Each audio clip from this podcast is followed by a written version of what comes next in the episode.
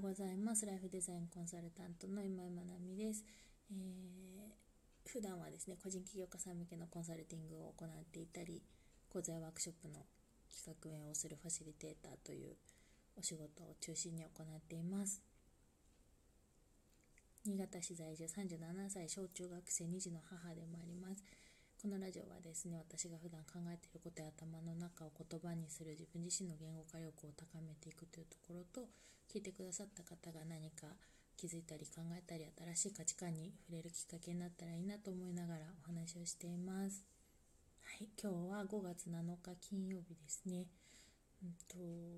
何を話そうかなってゴールデンウィークもあってちょっとまた配信期間が空いたので考えていたんですけどうんこういうのっていろんな場面であるのかなって思うことがあったので今日はちょっとそれをテーマにお話をしようかなと思います。でタイトルはですね「それはきっと依存関係にある」っていうところなんですけど依存っていうとうんなんかねちょっと重いようなイメージがあるかもしれないですけれども、うん、もうちょっとなんだろう、まあ、日常いろんな場面で依存っていうのってやっぱりあって、うん、まあ相手がいてこちらがあって成り立つものなので、まあ、関係性の一つの形ですよね。うんと、なていうんだろう頼り合うというところがもうちょっとまあ深くなるような感じのイメージかなそんな感じのイメージで今日は話したいと思うんですがえっ、ー、といろいろなシチュエーションに置き換えられると思うのでちょっとそんな感じでお話をしてみようと思います。でなんかこれ聞いたことある人も多いかなと思うんですけどあのギバーとテイカーと抹茶っていう人にはその3つの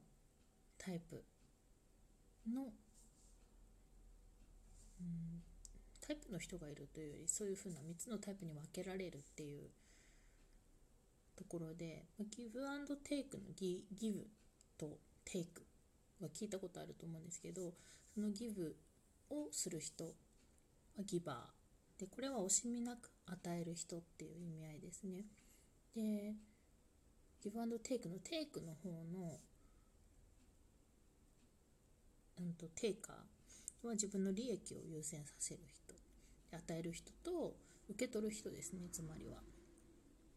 でこのギブギブのギバーとテイクのテイカーとこれは、うんと、なんとなくイメージがつくと思うんですけどもう一つあってそれは抹茶っていうマッチ抹茶ですね。でこの抹茶っていうのは、うんと、相手によって自分のスタンスを変えるっていう損得のバランスを考える人っていうふうに言われてます。で与える量と受け取る量と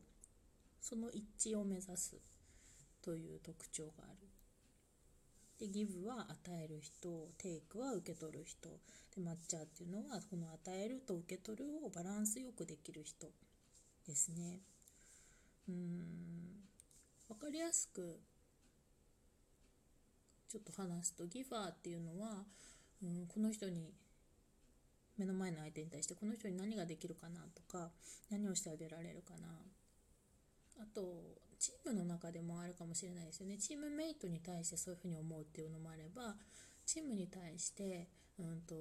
自分はこのチームに対してどういうふうに貢献できるだろうかとかどんなことを自分がしたら役に立てるだろうかみたいなところを考える人。そこにこう重きを置いて考える。そういう思考になっている人ですね。でまあ、実際行動が伴うということは大事だと思うんですけど。でテイカーっていうのは、うんと、その目の前の相手から何をこうもらえるかとか自分にとってメリットって何だろうとか。うん。あと例えばそうだな。ギブの方でチームに対してっていう話もしたのでそのチームで置き換えると、まあ、このチームにいることでの自分のメリットは何だろうとかですかね、うん、自分が何かここにいることで、えーと、得られるまあ、得をするみたいなところですね。何を与えてもらえるだろうかっていうのを考える。で抹茶っていうのは、うんと、もう目の前の人からこういうことしてもらったからとかこれをもらったからその分これを返そうこういうふうに返そうみたいな受け取ったのであればお渡しするその分をちゃんとお渡ししたいなっていうふうに思うような人ですね。うん、でこれもチームでっていうスタンスで考えてみるとこのチームにいることでの自分のメリットっていうのはこういうところにあるからその分自分はこういう形で貢献しようみたいな感じですね。で自分はどれかなってギバーなのかテイカーなのか抹茶なのかっていうのを考えた時に私自身はですね、まあ、どれも当てはまるのかなっていう自分が、身を置く環境によってその辺って変わるのかなっていう気がしています。で実際に、うんと、ギバーが多いチームではギバーが増えていくし、まあ、とテイカーが多いチームではテイカーが増えていくっていうあのちょっとソースわかんないですけどそういう見解もあるようです。まあ、傾向性チームの傾向性としてそういうのがあるってことですね。で